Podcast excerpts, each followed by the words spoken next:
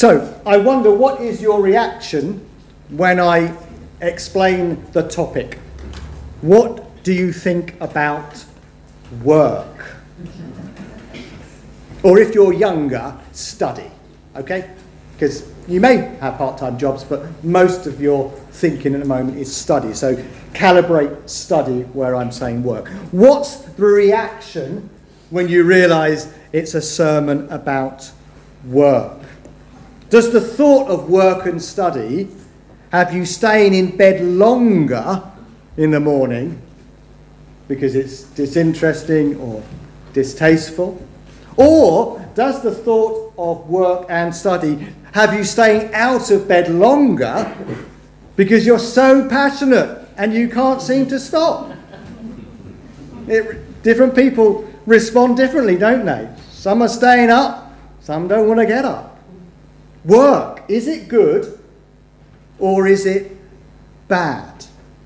That's what we really want to understand from God's word this evening. Now, asking someone whether it's better that they, is it better to underwork or overwork, is about the same as asking someone, is it better to be underweight or overweight, isn't it? It's, it's a wrong question. It's not a matter of which is better, it's how do you find the balance of work. So that's what I want us to uh, look at this evening as we think about work and study. So it's a topical sermon. That means I'm not going to be uh, working through a single passage because it's a, a topic that the scriptures teach. And I have just two points, but I have subpoints as well. So, two main points and some subpoints. So, here's the first point work is good. Work is good. Study is good. So don't underwork or understudy. Work is good. The Bible has a very positive view of work, and particularly when we read in the Proverbs, there is a lot of positive about work and negative about being lazy. There's a positive view in Scripture to industrious, active, meaningful, purposeful work. That's why I read to you from Proverbs 6. Go to the ant, you sluggard. Consider its ways and be wise. It has no commander or no overseer or ruler, yet it stores its provisions in summer and gathers its food at harvest. How long will you lie there, you sluggard? When will you get up from your sleep? A little sleep, a little slumber, a little folding of the hands to rest, and poverty will come on you like a thief, and scarcity like an armed man. And we also, in other Proverbs, Proverbs 10, verse 4, we're told that lazy hands make for poverty, but diligent hands bring wealth. Proverbs 12 and verse 14 From the fruit of their lips, people are filled with good things, and the work of their hands brings them reward. Proverbs 14 All hard work brings profit, but mere talk leads only to poverty. But 20 and verse 4 Sluggards do not plough in season, so at harvest time they look out and find nothing. Now, I don't know if you remember the old O2 adverts. Do you remember those? They used to call us to be more dog. Don't do you remember those? Be more dog. Well, the Bible here in Proverbs says, be more ant. That's what you all need to be. Be more ant. An ant does not have a boss and yet an ant gets on with its work. Be inwardly motivated. Or are you always waiting for your mum or your dad or, or for your boss to say, come on? No, be more ant. Be inwardly motivated to do good work. And, and the Bible isn't just positive about work in the sense of grunt work, getting food on the table, have to do it in order to pay the bills work. No, the Bible is positive about quality work, craftsmanship, work that is done really well, a well done job. Proverbs 22 and verse 29 says, Do you see someone skilled in their work? They will serve before kings. They will not serve before officials or of low rank. Perhaps the, the, the clearest way we see God's uh, positive uh, command for quality work was with the building of the tabernacle.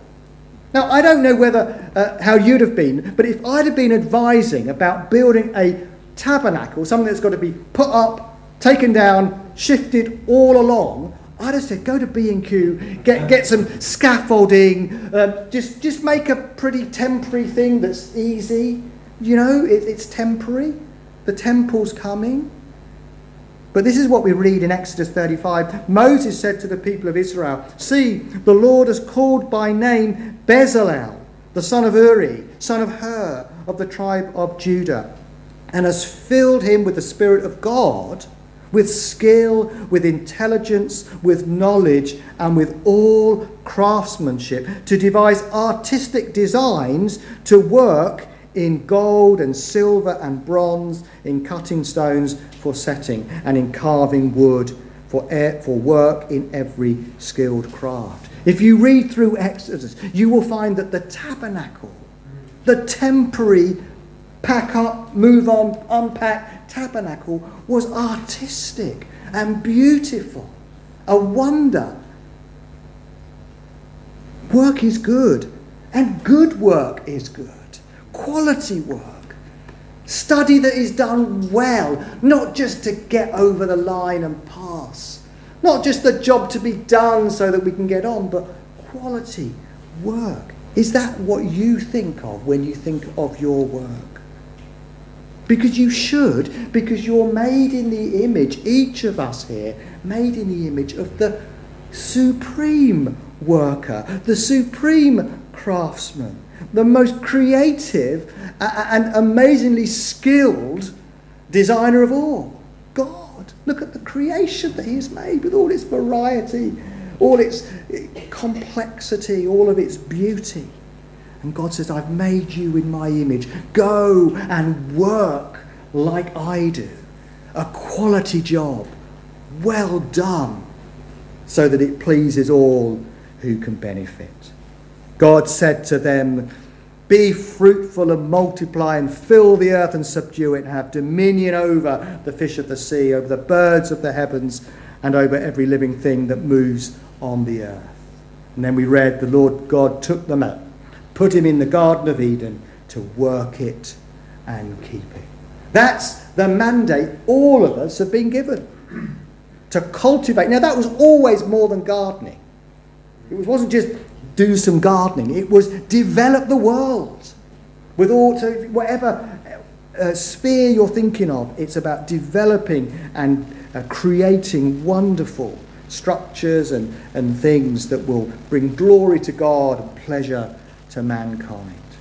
So we are all co workers with God in this great cultural mandate. And that means two things need to be on our radar. We must beware a sacred secular divide. Yeah? That says that, well, church and gospel work matters, but everything else, well, it's all going to get burnt up. It doesn't. That's a very shrunk view of God's mandate for creation. Yes, of course, preaching the gospel is crucial. Saving people coming to a saving knowledge of uh, the gospel is important. But everything else you do matters as well. And it matters to God. So don't have pastors or preachers who tell you that, guys, you're just here to, to work, to pay me to do the real work. That's not true. Your work, whatever you do, matters to God.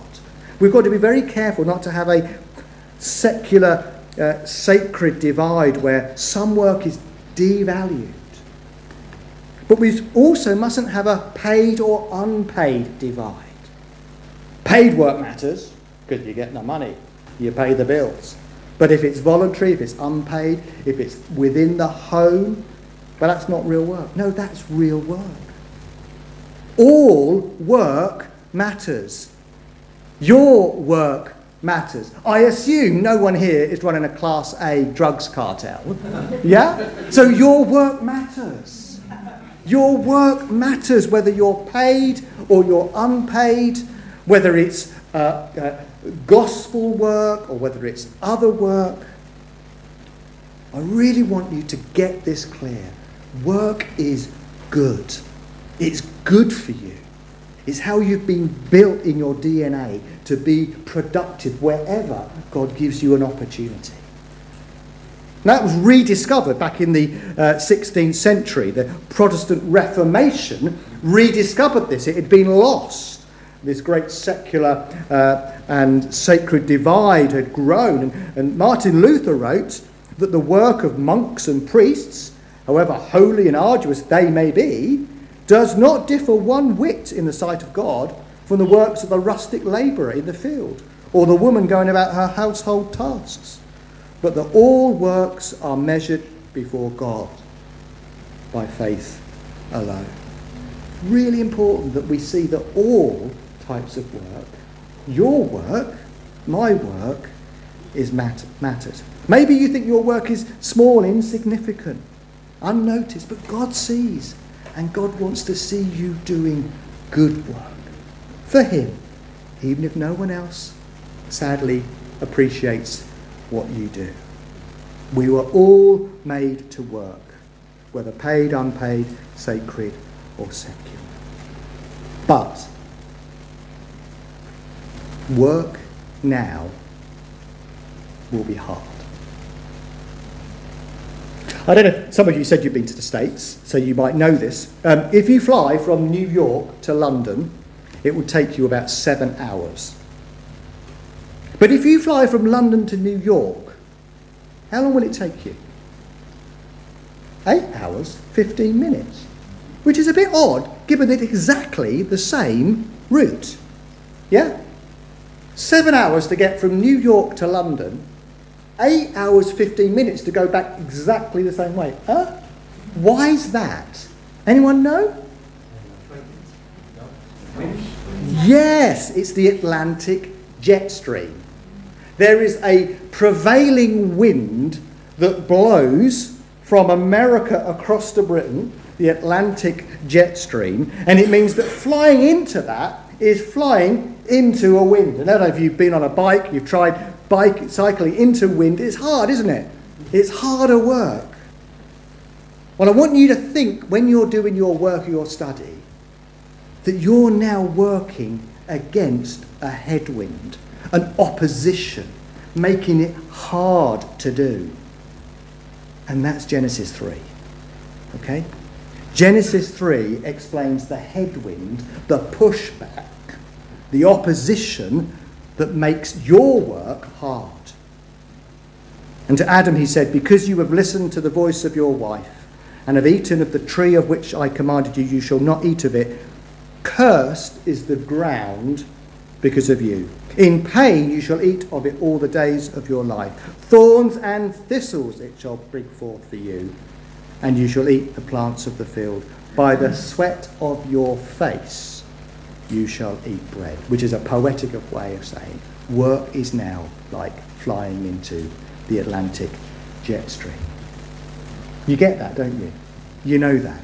Work is hard because of the fall. Three subpoints just to eh, develop why that is. Firstly, creation itself has been cursed. That's clearly in the text, isn't it? Yeah? Now, we see that most tangibly if you work in agriculture thorns and thistles, low crop yields, soil depletion. Yeah? You just don't get out what you could get out because the soil, the, the environment isn't good. And there are some parts of the world where that's extremely obvious, isn't it? You can plant the same seed in one country, in another country, and the yield will be completely different. Why? Not because of the worker, because of the the soil, the creation, not being productive. It's being cursed. And that's really hard, isn't it? If you're a, a, a, small worker in a part of the country, part of the world where the soil isn't particularly good, that's hard just to make a living. But then we also see it, don't we, in, in health, lack of health, sickness, old age, death. Our hospitals speak out about the, the fact that our bodies are not strong. We're limited. Maybe some of you uh, find it hard to do things as you grow older or because of a disability. Work is hard. That's a full impact. But it spreads even further. Uh, years ago, I used to work in engineering and I was involved in trying to design a nuclear waste structure in Scotland. But the, the brief said it had to withstand the risk of an earthquake, it had to withstand the risk of flooding. But earthquakes and floods weren't in God's good creation, they are all consequences of the curse. And of course, that makes your job a lot harder because you've got to try and build for things that, well, are going to work against you, destroy what you're trying to put up. Maybe that's your world. The budget and the, and the time scale, but you've got to face some really challenging uh, uh, physical restraints. Creation itself has been cursed, and so our work is harder. That's the first thing. But secondly, we are all sinners. And that means that we're not all fighting on the right side or playing on the same team. Just think how much extra effort is needed because of sin in the workplace. Do you have to navigate office politics? Do you have to put up with poor performance in some workers that don't get jobs done? Is there rivalry? Conflict? It all works against you, doesn't it? You're trying to do your work, but all of this is against you. Think of the decorator. Goes the extra mile to do a quality job, and he decorates the whole school hall, and he comes in a month later and there's graffiti all over. Why did I bother? Could have been a slap job, but he did a really good job. Maybe the accountant who labours to balance the books, get it all right, and then the boss embezzles the money. And the teacher stays up late, prepares every paper and marks and gives a comment just to see the children toss the book. Or maybe the, the, head, the, the senior managers just push for more performance. Is that your world? That's the effect of sin pushing against your good intentions. Just think how much of our country's GDP is spent trying to prevent sin or mop up after. I used to be a prison chaplain. Sometimes I'd stand there in the prison and think, how much money is being spent just to keep this place? The frustration of prison officers trying to stay safe. The, the frustration of seeing even some of the prisoners trying to keep out of serious trouble. And then you think about the police force, you think about armies, you think about courts and solicitors. All of that really just there because of the consequence of the fall. And if you're in that world, you boy, don't you find it frustrating? You're trying to help people maybe in social services, and then it all falls back and they don't cooperate. Broken families. So much. Work is good, but work is hard because of the fall. Creation itself has been cursed. We are sinners, and sin works against good activity, frustrates good plans. But thirdly, we are just weak and limited. Sometimes it's not sin, it's just weakness. I remember some years ago being on a conference overseas, and I turned to my colleague and said, Where's the memory stick for the presentation? I left it on my desk. I got two hours. I had to quickly type up something to. No, the guy didn't do it on purpose. He just genuinely forgot. How many times do I forget? How many, how many times do I say, I'll get that done? No, no, I'll send it. And I forget. Someone phones me up. Email doesn't go out. Order doesn't get made. Why hasn't it come? Sorry, guys, that's me. Yeah, it's frustrating, isn't it? Sometimes it's just our weakness that means that we drop balls, we forget things. And what does that mean? It makes us want to give up. It makes us think, why am I bothering? But I want you all to think like this. What would it be like if I didn't do my bit? What would the world be like if I just gave up? And I want you to press on against the headwind. However hard it is, I don't know what, where, where, what your lives are. I don't know what you're doing through the week coming up. But maybe you're going to be tempted to say, Is it worth it? Why am I doing it? I want you to say, Yes, it is, because work is good. And what you're doing, caring, working, struggling, whatever it is, keep at it. Because our world would be so much worse if we didn't keep pushing against the headwind. So, work is good. That's my first point. So, don't underwork. But secondly, work is not God. So, don't overwork. Work is not God. So, don't overwork. Now, we live in an age where Descartes' dictum um, has a, many spin offs. He said, I think, therefore I am. But often today it's, I work, therefore I am. My work is who I am. That's what I'm aiming for. But Proverbs say that's, that's a dangerous and foolish and sinful plan. Proverbs 3 says, Trust in the Lord with all your heart. Do not lean on your own understanding. In all your ways acknowledge him, and he will make straight your paths. Be not wise in your own eyes. Fear the Lord and turn away from evil. It will be healing to your flesh and refreshment to your bones. Honour the Lord with your wealth and with the first fruits of all your produce. Then your barns will be filled with plenty, and your vats will be bursting with wine. That's a poetic way of saying don't let work become your God. Honour the Lord before your work. And so we live in an age, particularly in Western uh, culture, where work can become a god, and we Christians can still make idols of our work. We've got to guard our hearts. Proverbs goes on to say, Keep your heart with all vigilance, for from it flows the springs of life. Keep your heart with all vigilance, for from it flows the springs of life. I want to warn you all do not let work become too important. It will disappoint you and it will dishonour the Lord. Work is good, but we're to work to serve God and to serve others, not to serve work as a God. And even amongst Christians, and you know, even amongst some church pastors, workaholism can be a great snare. What did Jesus say? The scribes came to him and heard them dispute. One of the scribes came up and heard them disputing with one another, and seeing that Jesus answered them well, he asked him, Which commandment is the most important of all? And Jesus said, The most important is this Hear, O Israel, the Lord our God, the Lord is one. And you shall love the Lord your God with all your heart, and with all your soul, and with all your mind, and with all your strength. And the second is this You shall love your neighbour as yourself. There is no other commandment greater than these. So have you been following? I want you to love your work and I want to love you to love your studies, but you must love God more than your work. And you must love others more than your work. I'm not saying don't love your work, love it.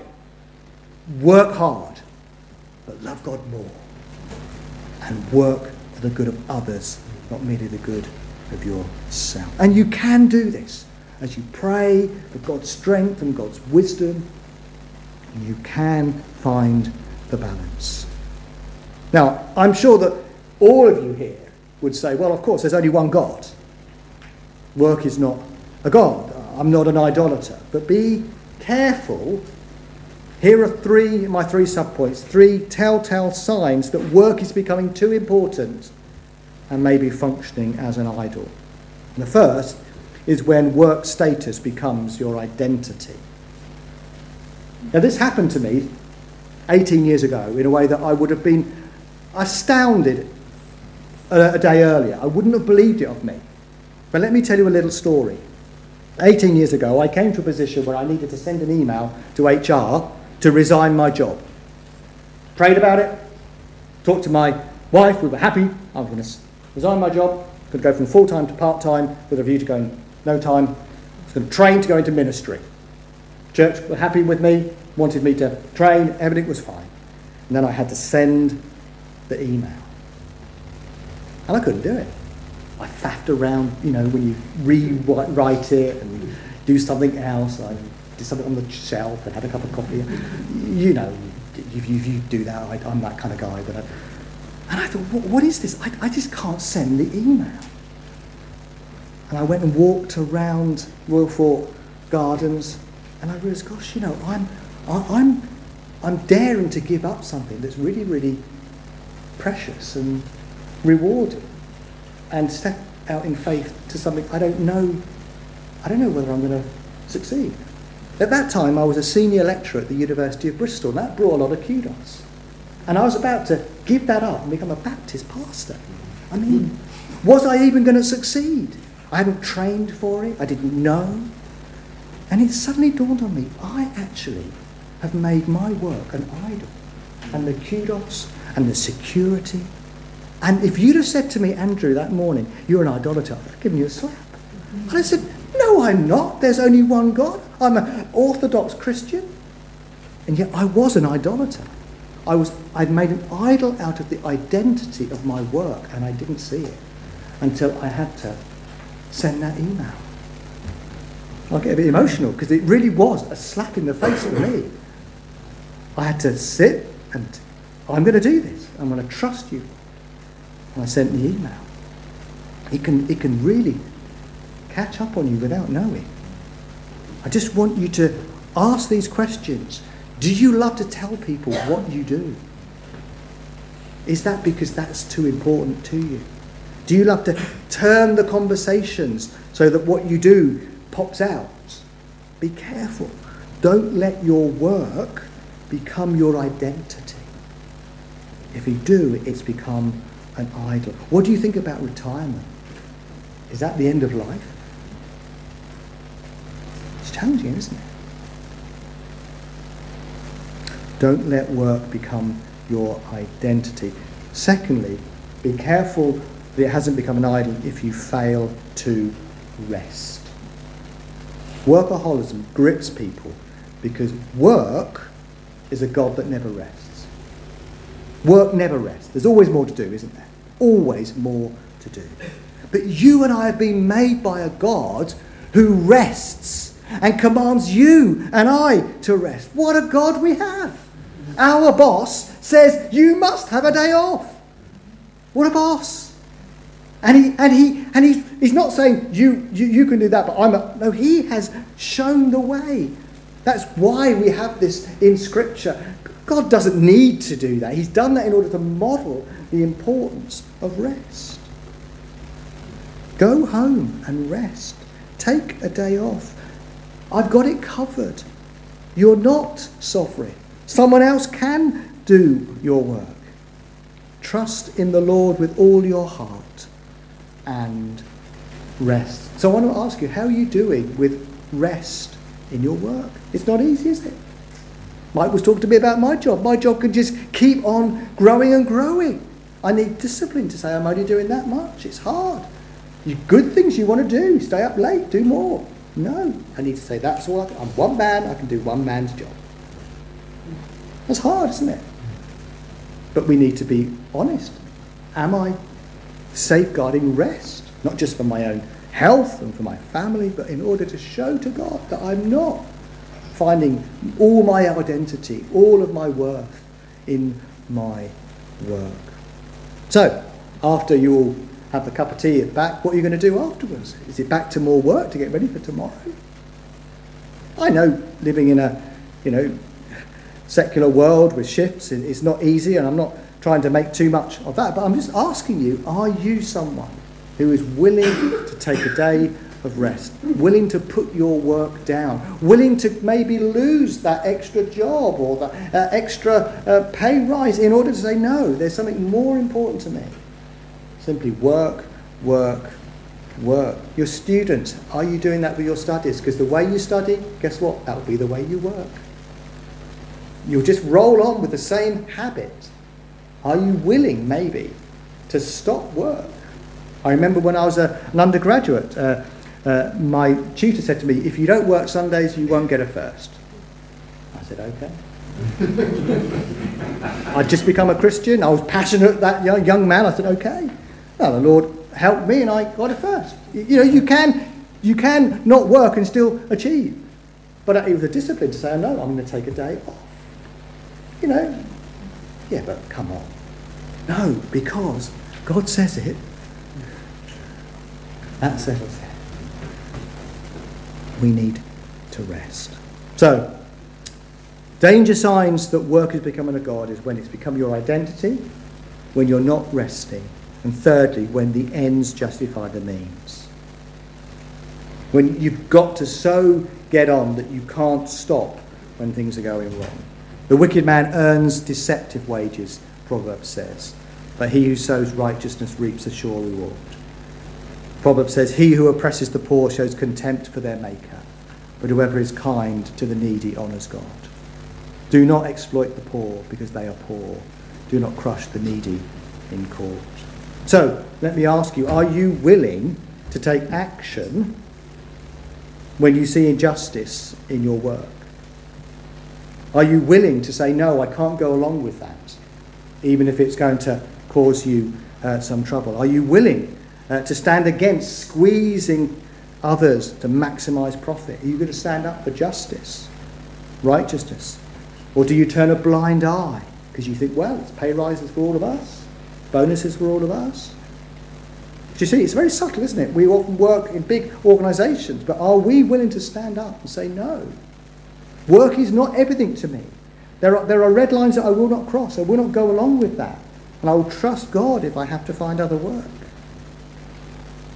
It's hard, isn't it?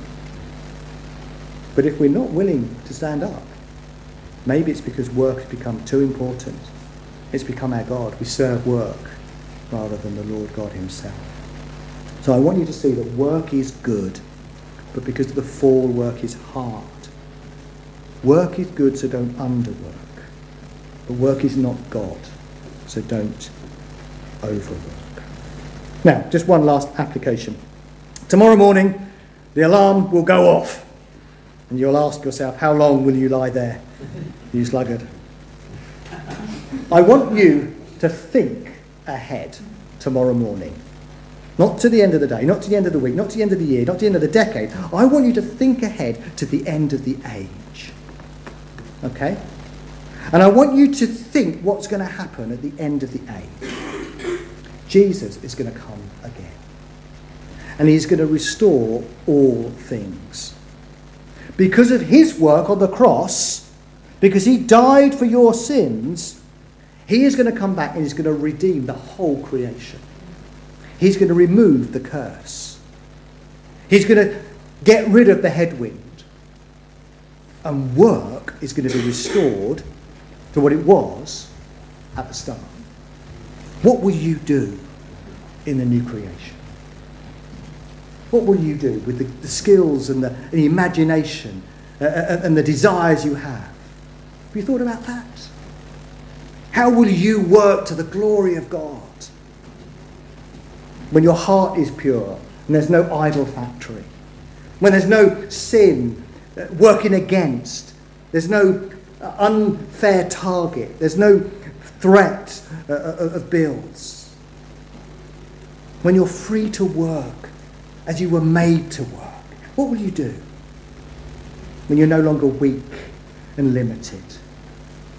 Think of that when the alarm goes off and let that help you get out of bed and through the shower and say, I'm going to keep on serving the Lord Jesus Christ.